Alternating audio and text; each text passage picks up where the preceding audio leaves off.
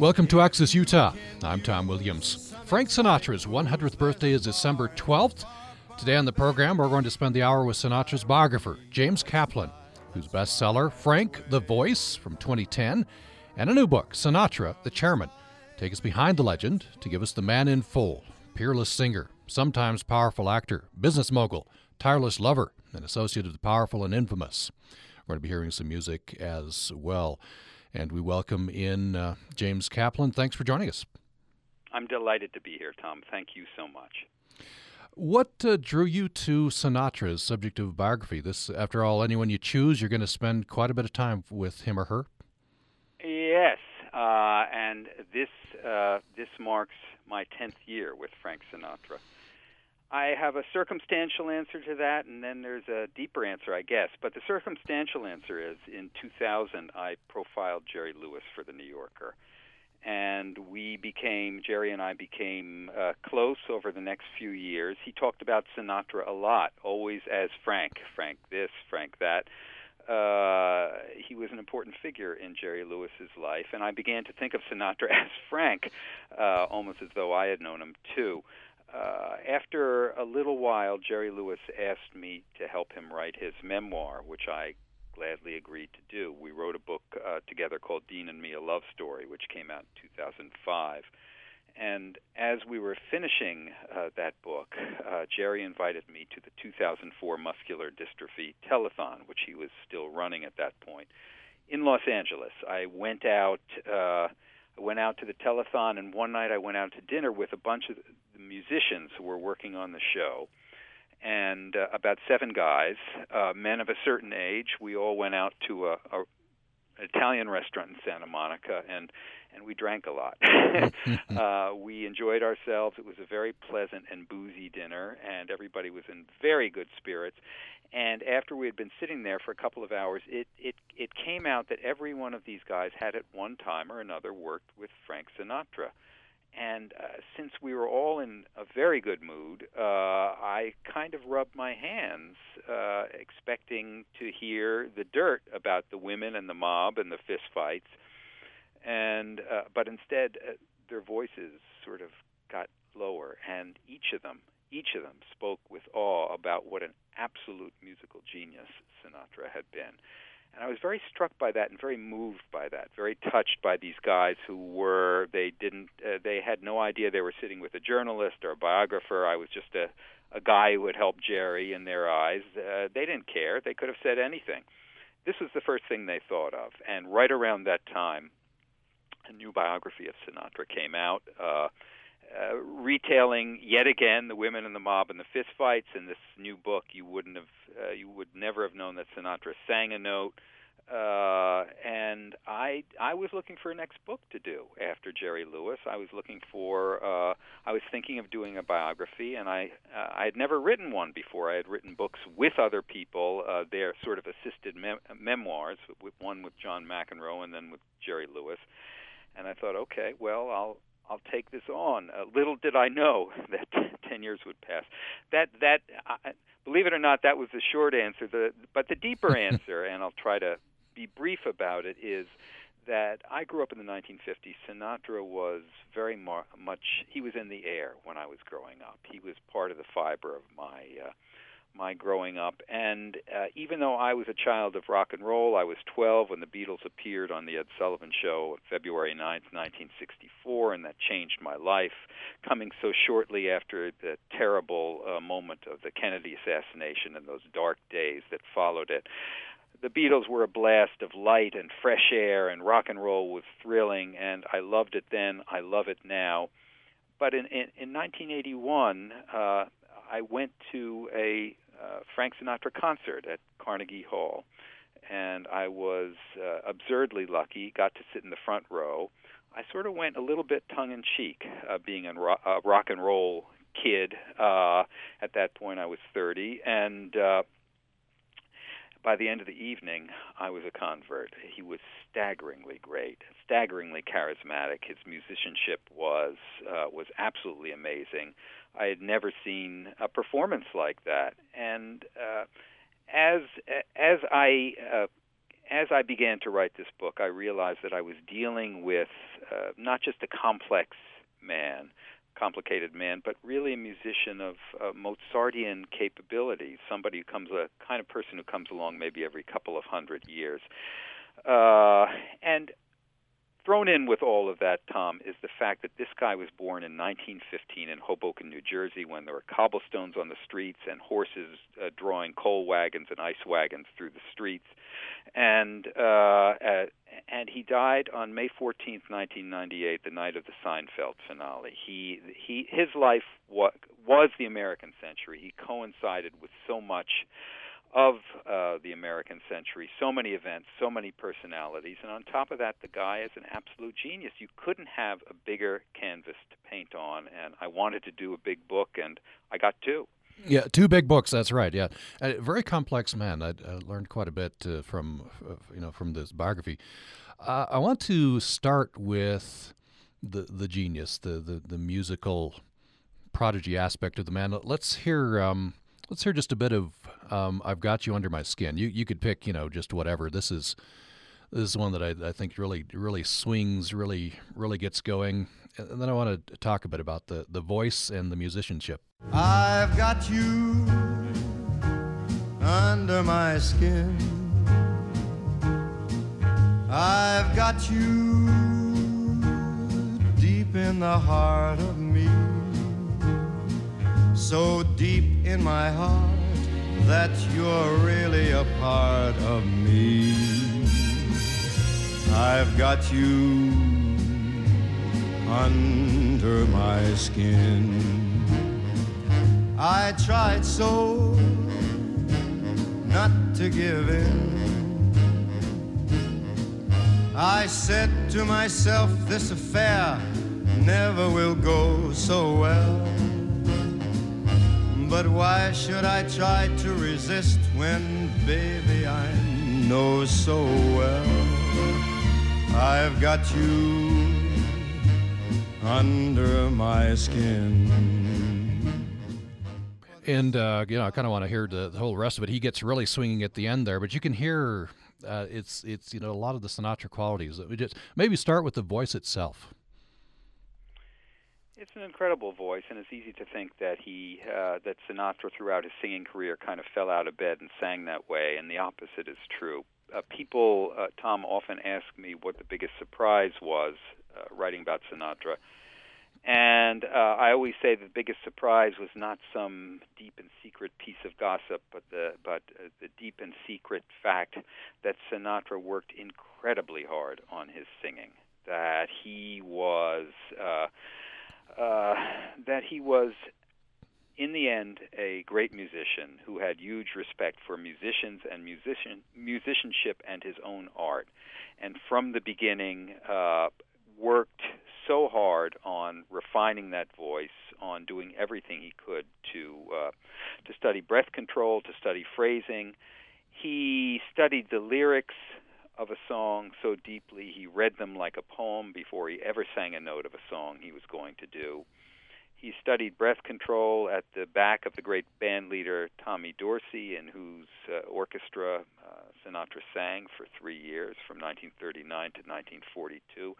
He learned a great deal about phrasing from Billie Holiday, who was the same age as Sinatra, but who burst into fame much sooner, and who, as a young unknown, uh, Sinatra used to uh, watch uh, raptly and listen to raptly on 52nd Street in New York. Uh, and he took uh, he took voice lessons from a former Metropolitan Opera singer uh, to learn how to uh, to learn how to refine that voice. Having said all that, uh, there is, I think, there's a certain spooky, almost X factor to Sinatra's singing that is something we can't quite explain. It's a thing that that even after 10 years of working on Sinatra, still gives me goosebumps when I hear him sing. Uh, it is the thing. It, it he is able, unlike any other singer I can think of, to make you feel that he is feeling those feelings and thinking these thoughts in the moment he is singing them. Uh, and it gives such an immediacy, such a freshness to his singing that I really think that that is a voice that will endure over the centuries. Hmm. You've talked about, um, in fact, quoting you, uh, his astonishingly intimate singing. And you wanted to say the credit in the one place where Frank Sinatra was capable of creating intimacy. He, as his daughter Tina wrote in a, her very good memoir, My Father's Daughter, my father was a, a deeply, deeply feeling man who was unable to attain a lasting, intimate uh, relationship with another human being. Uh, and this was unfortunately true of Sinatra throughout his whole life. He yearned for intimacy. He he strove for it uh, on some level, but his music always came first. He knew from the beginning, from the time he was a little kid walking around Hoboken, New Jersey, and as he later said, hearing the music of the Spheres, that he was cut out for a special destiny, and that special destiny did not include uh, having uh, deep and lasting relationships that would require uh, that he subordinate his his music and his career to uh, to any relationship. And uh, you know, you can trace a lot of an individual back to back to their roots. Uh, he had a pretty conflicted relationship with his mother, I believe. He did. Uh, his mother, Dolly Sinatra, uh, was a volcanic human being, and in many ways, Sinatra's uh, mirror. They were very, very similar. She was. She had a fiery temper. She was. Uh, she was pathologically impatient. Both characteristics uh, Frank shared. Uh, she was brilliant. She was a brilliant woman. She uh, she was a democratic uh, organizer in Hoboken, New Jersey. Uh, she she spoke every dialect of Italian, so she could go around the various Italian American neighborhoods in Hoboken and get out the vote. She was also a midwife. She was also uh, an abortionist and was arrested a couple of times for that. She uh, she was unpredictable. And Sinatra later said he never knew whether she was going to hug him or hit him. In fact, she did hit him on numerous occasions. Uh, she, Dolly Sinatra, and Frank's father, Marty, ran a bar. They kept a billy club behind the bar in case there was trouble. And whenever Frank caused trouble, Dolly would give him a whack with the billy club. Uh, she once pushed him down a flight of stairs. She once pushed him when they were at the at the seashore. She once pushed him under the water in the surf. Uh, this is a woman who uh, who conditioned in who stamped on Frank Sinatra's soul, I think, uh, a, a certain suspicion about human relations and especially a certain wariness about his relationships uh, with women that would stay with him for his whole life. Let's t- take a break when we come back uh, more with James Kaplan. Uh, he's completed now his uh, two volume uh, biography of uh, Frank Sinatra. First was called uh, Frank, the Voice, second called Sinatra, the Chairman. And this second volume is out in time for the Sinatra Centennial. His 100th birthday is December 12th. If you'd like to join the conversation with your question or comment, you can join us several ways. The first is toll free phone number 1 800 826 1495. And you can join us by email to upraccess at gmail.com. We're on Twitter as well, at Utah Public Radio. Let's go out with some uh, Sinatra and uh, we'll take a break. These little town blues are melting away.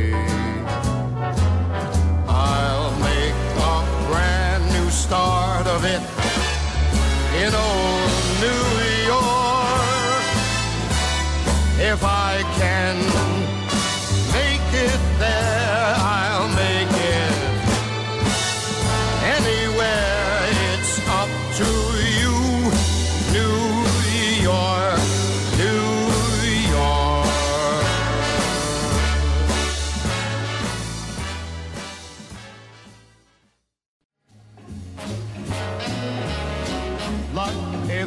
you've ever been a lady to begin with. Luck, be a lady tonight.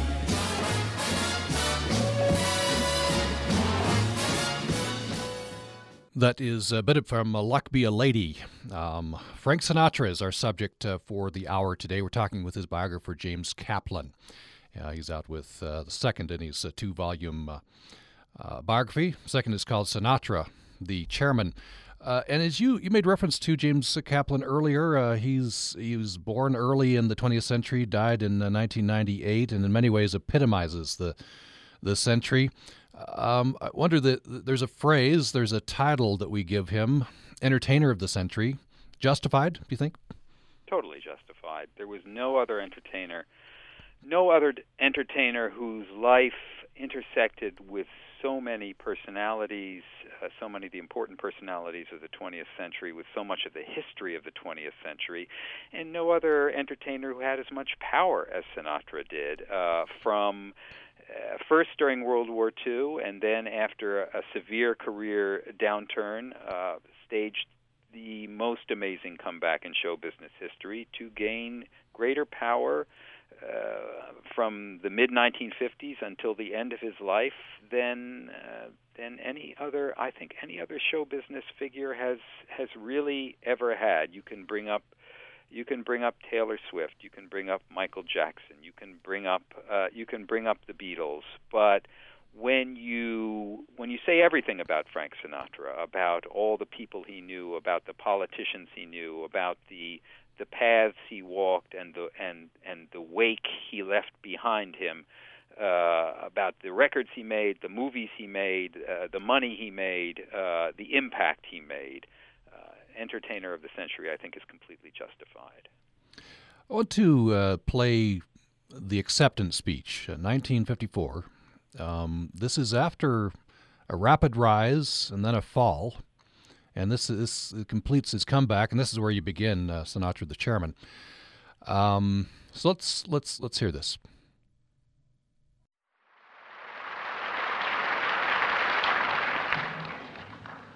Um, that's clever opening. Ladies and gentlemen, I'm, I'm deeply thrilled and, and very moved and I really, really don't know what to say because this is a whole new kind of thing, you know. I song and dance man type stuff. And uh, I'm, I'm terribly pleased, and if I start thanking everybody, I'll do a one reeler up here, so I'd better not. And uh, I'd just like to say, however, that, that uh, they're doing a lot of songs here tonight, but nobody asked me. I love you, though. Thank you very much. I'm absolutely thrilled. Thank you. So this is for um, uh, his performance in From Here to Eternity.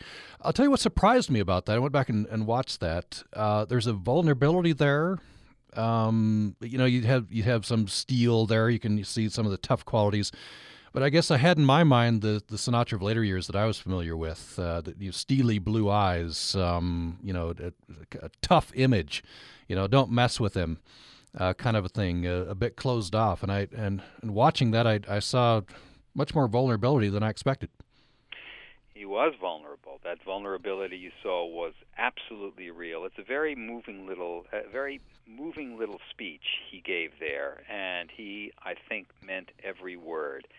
He had been so far down that he thought he was never going to come back. In in fact, 4 months before he gave that acceptance speech at the Oscars in March of 1954, he had made a serious suicide attempt, deeply slit his left wrist. Uh, after having lost his wife Ava Gardner, he thought uh, for good, and it really did turn out to be for good. At that point, she she had gone on, run away with a Mexican, excuse me, with a Spanish bullfighter. Uh, uh, he thought he would never get her back. He wasn't at all sure that his career would come back, even though he had he had made From Here to Eternity and gotten wonderful reviews. He didn't know he was going to win that Oscar, and he didn't know that he was going to begin recording that incomparable uh, series of great Capitol albums with with Nelson Riddle. Uh, he didn't know any of that was lay in his future. And so at that moment on that March night of 1954, he was genuinely humbled, genuinely grateful, and genuinely vulnerable. And yes, the toughness and the steel was actually always there. Of course, it set in more deeply when he acquired more power and and uh, uh, and, and and money. Uh, but there, the toughness, the steel, uh, the swagger, the bravado always enclosed a, a sort of molten core of hypersensitivity, vulnerability, and insecurity. I'm not asking anybody to excuse Sinatra's bad behavior because there was a lot of it. Uh, but this was this was an extraordinarily insecure man, and you, you see him in that speech at a moment when his insecurity uh, his, his, insecurities were really uh, at their peak. Um, I want to quote a couple of uh, passages from the book. Have you to, have you talk about this? This gets to Sinatra the man. He says Sinatra had always been. I love this phrase, like uh, your phrase, like a whole body case of restless leg syndrome. And you say elsewhere, Frank's entire life seemed to be based on the building and release of tension. When the release came in the form of singing, it was gorgeous. When it took the form of fury, it was terrible. Yes, yes. He was a pathologically impatient man. Again, he inherited this from his mother. Uh, it stayed with him his, his entire life. It unfortunately stained his movie career, uh, where he uh, in Hollywood got a reputation as one take Charlie.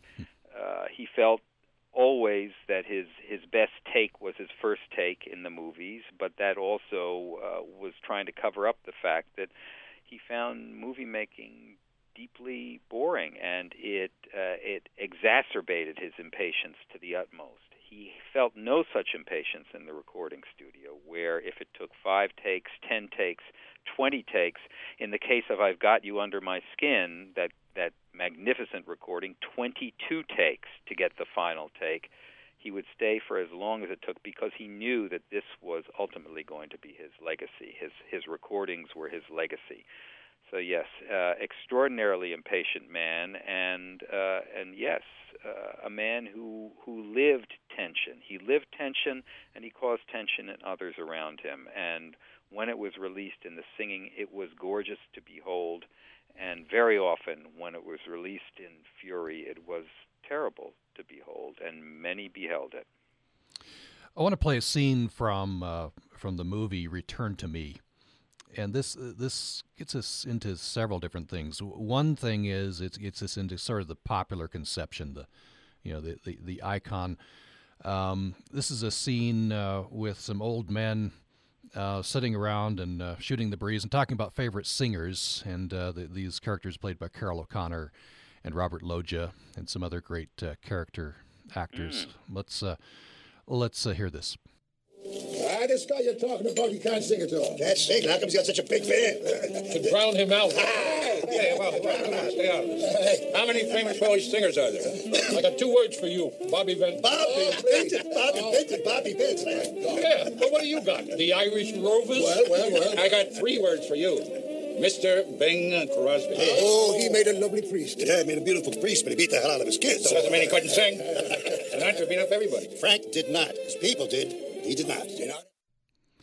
So that's you know an appreciation. They're they're going to their ethnicity for the great singers, and of course the yeah. the Italians have you know a, a bunch of people. Uh, so this idea that you know um, we have this sort of the stereotype of uh, Frank's people beating up people. Uh, Robert Loggia there was careful to say Frank never did, but his people did. Uh, I want to use that as a segue to get into the man behind the legend, and and there is there are some tough things to to deal with which you deal oh, deal with in in the book. Sure I want you to talk a bit about Frank Sinatra's bad behavior. There was a lot of bad behavior. There was a lot of bad behavior, uh, and there were a lot of reasons for that bad behavior. But one thing I want to talk about, and again, I am not, uh, I am, I'm nowhere excusing Frank Sinatra's bad behavior. I want to say, uh, take a step back, Tom, and just say that over the 10 years I worked on these two books, uh, I uh, I never got bored with Sinatra. He was a genius, and among the various types of genius he possessed, unfortunately, had a genius too for making himself dislikable. He, uh, as Pete Hamill, uh, who wrote a marvelous short book about Sinatra called Why Sinatra Matters, uh, said his shortcomings were regrettable. This was true. He had a genius for making himself dislikable, and so I frequently disliked him as I was writing about him. But I was never bored with him, and I never uh, that that thing that happens to some biographers uh, never happened to me. I never felt contempt for him. And what I want to say about the bad behavior uh, is a couple of things. I want to uh, I want to address the fact that this was a guy who grew up as an Italian American uh, in Hoboken, New Jersey, at a time when Italian Americans were just a half step up the social scale from African Americans. When Italian Americans, much like African Americans, were regarded in uh, America at large as happy, singing, dancing people and uh, unlike African Americans, happy singing, dancing people who like to eat spaghetti and now and then uh, uh, shoot people. That was the uh, the cliche. That was the image of Italian Americans. I think, by the way, that some of that image lingers to this day, unfortunately. Sinatra had to deal with that. I, I think it made him feel early on a sort of uh, attraction to uh, to the mafia guys he met. Uh, he met in his uh, life and his career. He saw them as Italian Americans who had power, and uh, and he saw them. This was incorrect, but he saw them as men of power and, and, and men of honor and uh, and and respect, and he idolized them, and he idolized them his whole life. Got him into a lot of bad situations, and uh, and stained him really, uh, stained his, uh, unfortunately, stained the genius with uh, the association to these guys. The bad behavior, much of it came from alcohol. He was uh, Sinatra began drinking heavily during the Ava years, as Ava was uh, was beginning to bo- get bored with him and beginning to leave him, and then finally left. He drank more and more heavily, and he was an angry drunk. Alcohol did not do good things to him, and so much of his terrible behavior was stoked by uh, overindulgence in alcohol. And of course, Sinatra's not the only genius to have uh, you know problems, skeletons in the closet, if you if you will. I wonder, diving into Sinatra, the you know all facets, there there could be a danger that that that colors your appreciation for for the music. I wonder how you separate that that out. I just uh, I I I listen to the songs. There is uh, there is definitely a split that one has to make. Uh, and this is uh, I, I I'm not preaching to anybody else. If your dislike of uh, Sinatra's uh, bad behavior, his mob associations, uh, his uh, his image, uh, so colors uh, your feelings about his music that you can't bear to listen to it, I am not to I'm not going to tell you that you're a bad person for feeling that way. However, I I make the separation when I hear that glorious uh, album that Frank made in early 1967 with the uh, with the similarly brilliant uh, Antonio Carlos Jobim, the great Brazilian singer songwriter. Uh, the album um, Francis Albert Sinatra and Antonio Carlos Jobim, a great and extraordinarily gentle album. When I listen to that album and listen to the gorgeous songs on that album and realize that he was making this album in the midst of furies in his life. Rock and roll was destroying popular music as he had known it. His marriage to Mia Farrow was unraveling already. Las Vegas was uh, was as Howard Hughes uh, bought the casinos of Las Vegas and took over from the mob. Las Vegas was changing permanently, and Sinatra uh, Sinatra was furious at all these things. Yeah. And so, uh, when you look at that, look at that contrast and hear that glorious and very uh, serene, sublime music, you just have to be able, uh, as as Scott Fitzgerald said, uh, great minds are capable of entertaining uh, two opposite ideas at, uh, simultaneously. You have to try, try and strive mm-hmm. to be a great mind. Mm-hmm and uh, I, I, don't want to dwell, you know, completely on the on the the bad boy. Just um, just to say this, it, it's you know some of these things that he did, or at least that he that he was tangentially involved with, would without his power and wealth might have landed him in jail. Absolutely. Yeah, which we you know again describes. Unfortunately, um, it's a running theme with some of our entertainers. Um, I want to uh, want to read this passage. This is comparing Ava Gardner to uh, to Sinatra. Like Frank, she was infinitely restless and easily bored. Um, in both, this tendency could lead to casual cruelty to others, sometimes to each other. Both had titanic appetites for food, drink, cigarettes, diversion, companionship, and sex. Both distrusted sleep. Both hated being alone. So true of both of them. And ultimately, uh, this was like the it's like some uh, subatomic uh, collision of two like forces. They could not. They were they were an unstable compound, Frank and Ava. They could never truly bond. They were never, uh, despite their enormous passion for each other, uh, they were never going to be the couple who settled down and raised children. She didn't want children, uh, and and he didn't want a wife who worked, uh, and uh, they they were just too alike uh, to stay together. He could never conquer her. Uh, she was not a conquest ever, uh, even remotely. And so many of the women uh, he was involved with were uh, were conquests, and that's really what kept him interested, and and also what kept them apart. But it kept him fascinated with her until the end of uh, end of her days and the end of his days, I think. Let's take another break. When we come back, more with James Kaplan. He has completed his two-volume biography, uh, Frank Sinatra. The, uh, the, the new volume is called Sinatra, the Chairman, and uh, we'll talk more about Frank Sinatra. We'll be hearing some music as well. Let's go out with uh, with the girl from Ipanema, uh, since you mentioned the collaboration with uh, with Jobim. more following the break.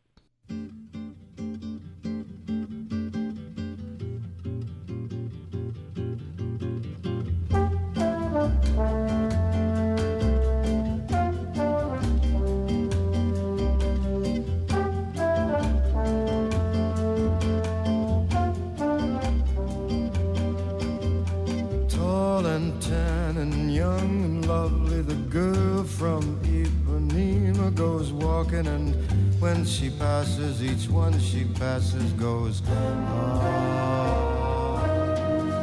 When she walks, she's like a samba that swings so cool and sways so gentle that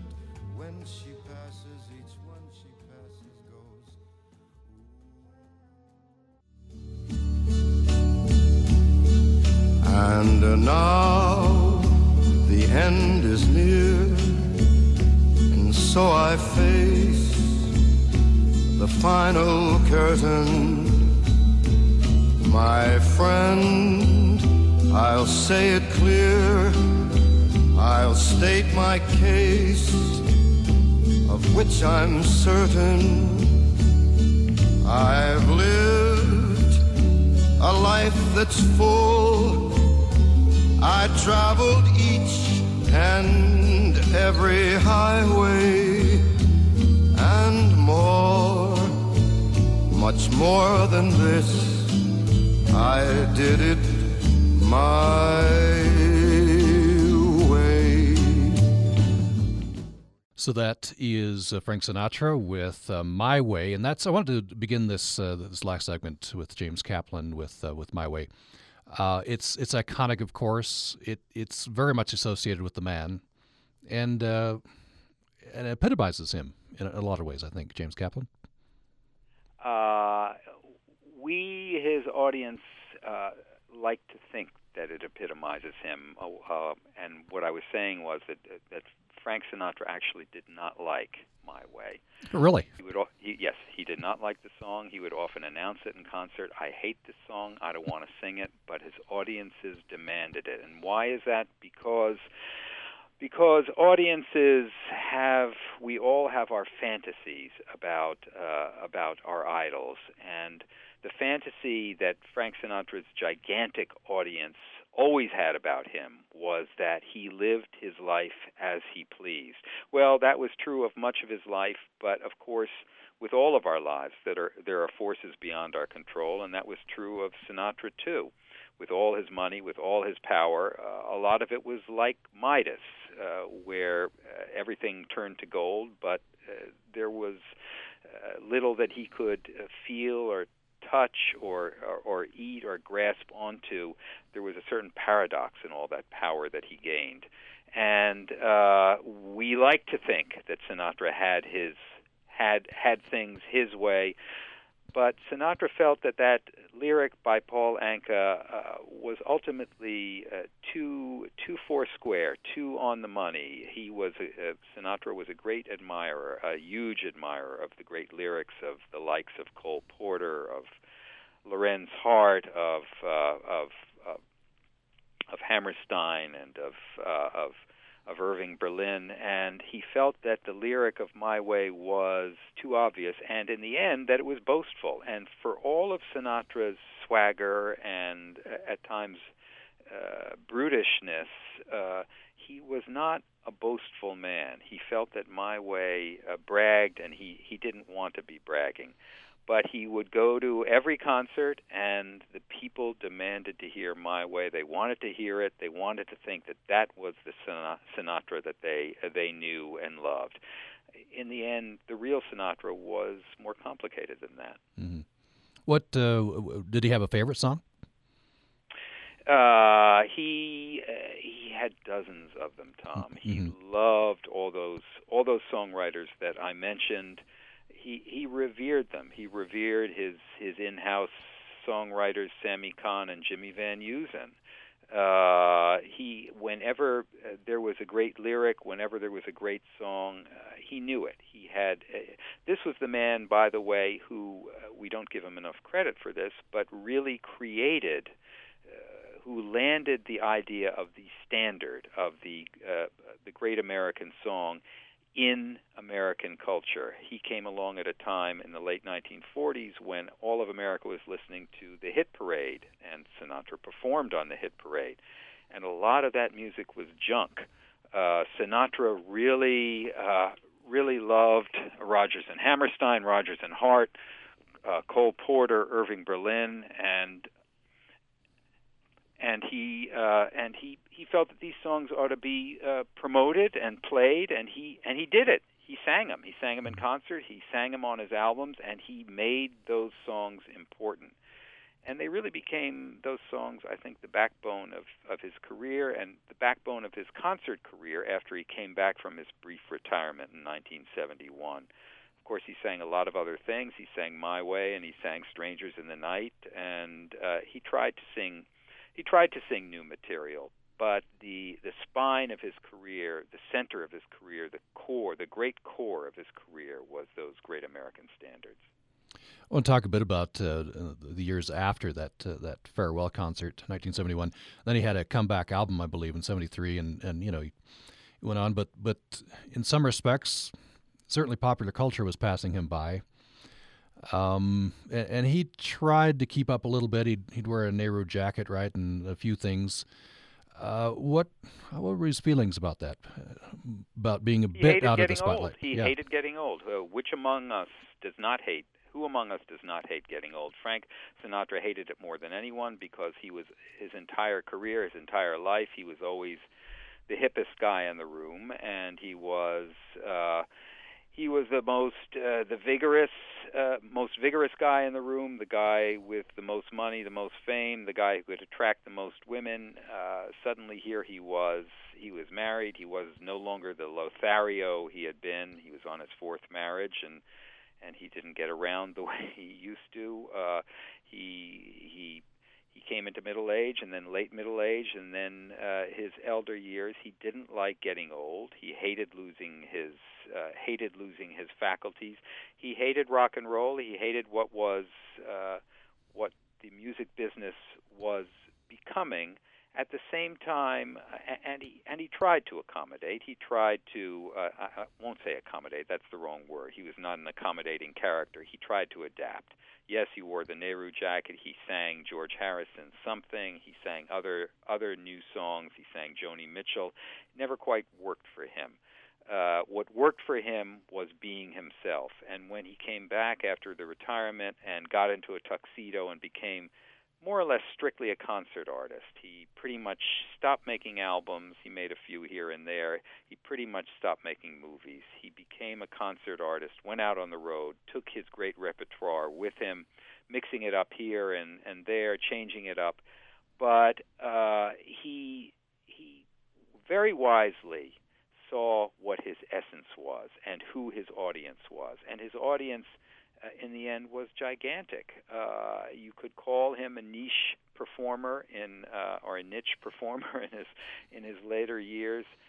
I would argue that if you're going to call it a niche, it was a very, very large niche. Uh, it's a huge audience he had and continues to have, and I think that uh, once he got over the idea of trying to uh, trying to change and act modern and act young and and uh, and do and do a lot of new material. Once he once he settled down and uh, and just became more at ease with being the Frank Sinatra that he wanted to be and his audiences wanted him to be. Uh, he he he held on to the huge influence he had had throughout his career.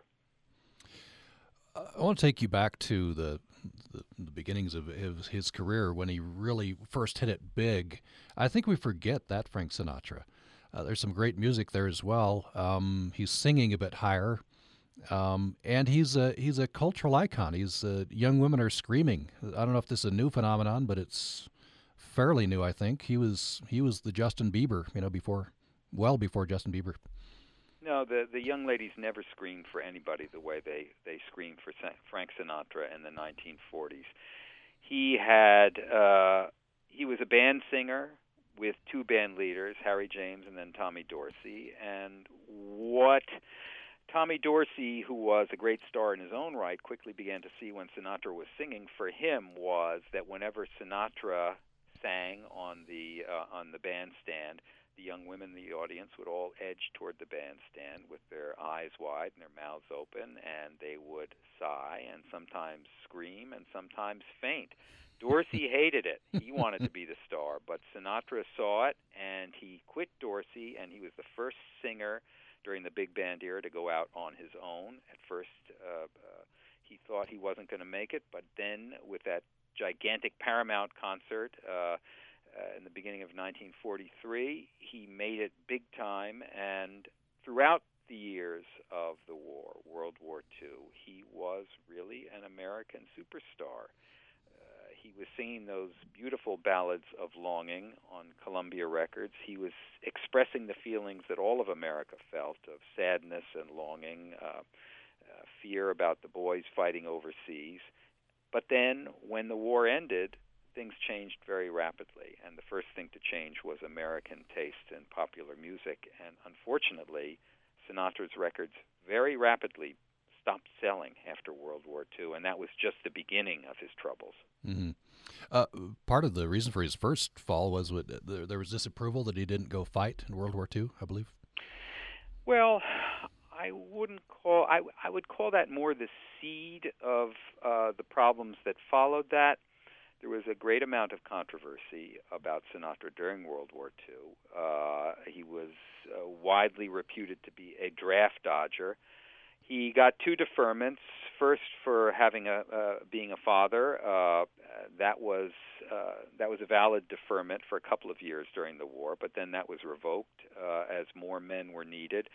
He was re-examined again and found to be uh, found uh, not only to be psychologically unfit, can, that's a big subject, but uh, but also to have a punctured eardrum. And I I do think he legitimately had a punctured eardrum.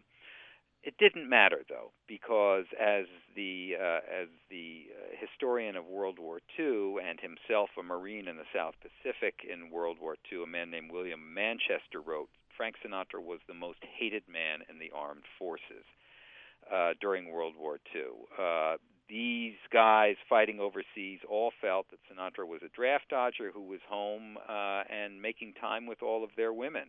Well, to a great degree, they were right about that latter fact. He he may not have been a draft dodger, but he certainly was making time with a lot of their women, and he was he was not uh, he was not fighting. But that wasn't his records continued to sell, and even the guys overseas, as much as they hated him, the soldiers and sailors listened to Sinatra. Uh, it was only when popular music changed after the war that his troubles began to happen, and then there were a lot of self-inflicted troubles uh, that quickly followed that. That really, that really punctured his career and all but ended it. Mm-hmm.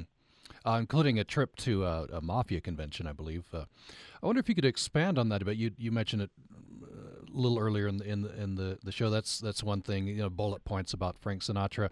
He was attracted, I think, to power, political power. I guess you know, mafia be part of that. What where did that attraction to the mafia come from? The attraction to the mafia came when he was a young Italian American kid in Hoboken, and uh, Italian Americans were were looked down upon. And as I said before, and he saw these he saw these mafia guys he knew as uh, as Italian Americans who had power, and he saw them. Sinatra saw them incorrectly as not only men of power but uh, men of of honor. Well, that is uh, debatable to say the least, uh, the latter part. But they did have power, and he, uh, much as small boys idolize uh, uh, cowboys and soldiers and and uh, sports heroes. Frank Sinatra idolized the mafia and, and did for his entire life. Uh, and political power as well. He he, I think, very much appreciated being able to pal around with uh, JFK. He did. He did, and uh, we have to draw a line there and and separate uh, his attraction to political power from uh, I think, from his attraction to uh, to criminal power. His Sinatra's political beliefs were deep and passionate from the very beginning. His mother was a passionate admirer of Franklin Delano Roosevelt, and, and Frank Sinatra, from his early years, uh, agreed with her. And Sinatra stayed uh, a liberal, a, a deeply feeling, a deeply passionate uh, liberal Democrat uh, throughout his uh, teen years, young adulthood, and uh, and almost and no, actually not almost, but into middle age. It was only in the late '60s that his political beliefs swung uh, sharply to the right. But he was, uh, I, I want to say, of course, yes, he was attracted to political power. Political power was sexy to him, and and it was very, especially sexy in the person of John Fitzgerald Kennedy but that attraction to power was strongly yoked to uh, to idealistic feelings about what America should and and and could be. So there was it wasn't a cold calculation on Sinatra's part. It was uh, it, it was very emotional. Just have a couple of minutes left. I'd like to bring this back to to, to legacy, and we you know we talked about the idol to the Bobby, Bobby Soxers and the whole sweep of the career, and he was in the spotlight for so long. And he's he's still there. He's still the the music will live on, I think, forever. Uh, what what's the legacy for you? The legacy is the music. Uh, you just said it, Tom. The music will live on. Forever is a long time, but I think it will. Uh, uh I think Sinatra's voice will endure down through the decades, if not the centuries unlike other voices. And uh, as I said back at the beginning, there is beyond uh, all the hard work that Sinatra put into his singing, beyond all the technical factors, the breath control and the phrasing, the su- superlative phrasing, and the and the deep feeling for the lyrics, there is this X factor. There is this feeling when he is singing that he is living in the song, that he's feeling the feelings, ha- thinking the thoughts as he is singing the song that that it communicates directly kind of with uh, the listener's spinal cord. It, it communicates directly with some uh, deep down instinctual part of uh, the listener, and and it's what in me uh, creates the goosebumps, and I think in so many other people too. And uh, and I really think that that is uh, that is what that's his true legacy. You you have that you have that great mystique, and young people love it, and I love it too. And the myth of the Rat Pack and the swinging those swinging years, and the tuxedos, and the late nights, and the drinking and the fun. Uh, a lot of that is myth, but my contention is that if you had the mystique without the voice, that would fade over time uh, if if some natives uh, thousands of years from now manage to dig up a, a CD and a CD player and make it work and listen to that voice without knowing anything about the Rat Pack, I think they would get goosebumps. I mm. think the voice is what is going to make him last. Uh, just 30 seconds left. You now you've spent 10 years with Frank Sinatra. What have you chosen a new subject? I I have not. Big Nancy, his first wife, Nancy Sinatra, famously said when asked if she why she never remarried after Frank Sinatra, she would give a Mona Lisa smile and shrug and say, "After Frank Sinatra." so uh, it is. It's. Uh, I'm not going to torment myself with trying to come up with a big uh, biography subject at least not yet. For the time being, I'm enjoying having written this book and and talking about it with other people such as yourself and. Uh, and uh, I'm going to let my career take care of itself, and I'm sure a next subject will come to me. But I don't have it yet. That is the honest truth, Tom. Well, we'll we'll look for something down the road. In the meantime, we're enjoying the uh, two-volume uh, biography. The latest volume is now out. Sinatra, the Chairman. The author is James Kaplan.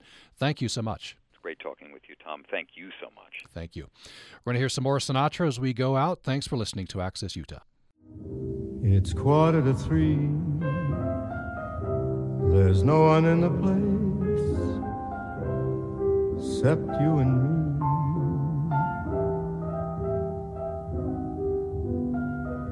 So set 'em up, Joe. I got a little story I think you should know.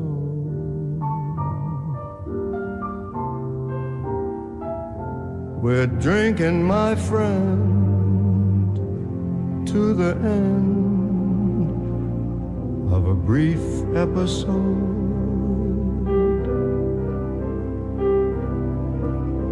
Make it one for my babe and one more for the road.